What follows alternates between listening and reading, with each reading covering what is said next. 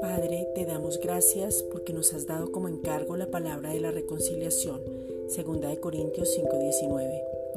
Es realmente un privilegio la capacidad que nos has dado por medio de tu poder. Efesios 1, versículos 17 al 23 y haber sido ungidos por el Espíritu Santo para poder dar las buenas nuevas a los pobres, sanar a los quebrantados de corazón, pregonar libertad a los cautivos, dar vista a los ciegos y poner en libertad a los oprimidos. Lucas 4:18. Esta unción es dada a causa de que el ungido vive en nosotros y ya no vivimos nosotros. Gálatas 2:20.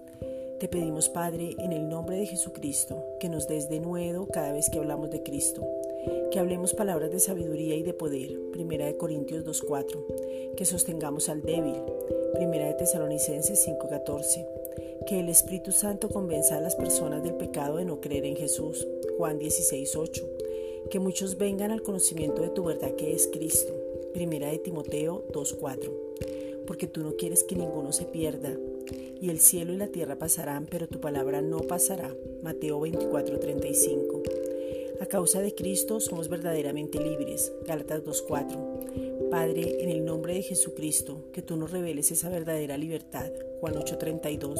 Y nos des la manifestación de la provisión espiritual, física y económica.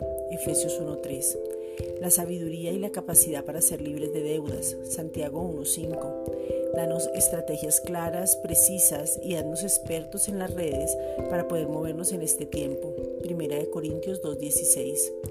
Tu palabra dice, somos bendecidos para bendecir.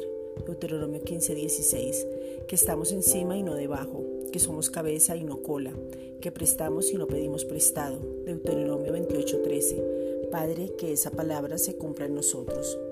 Gracias, Padre.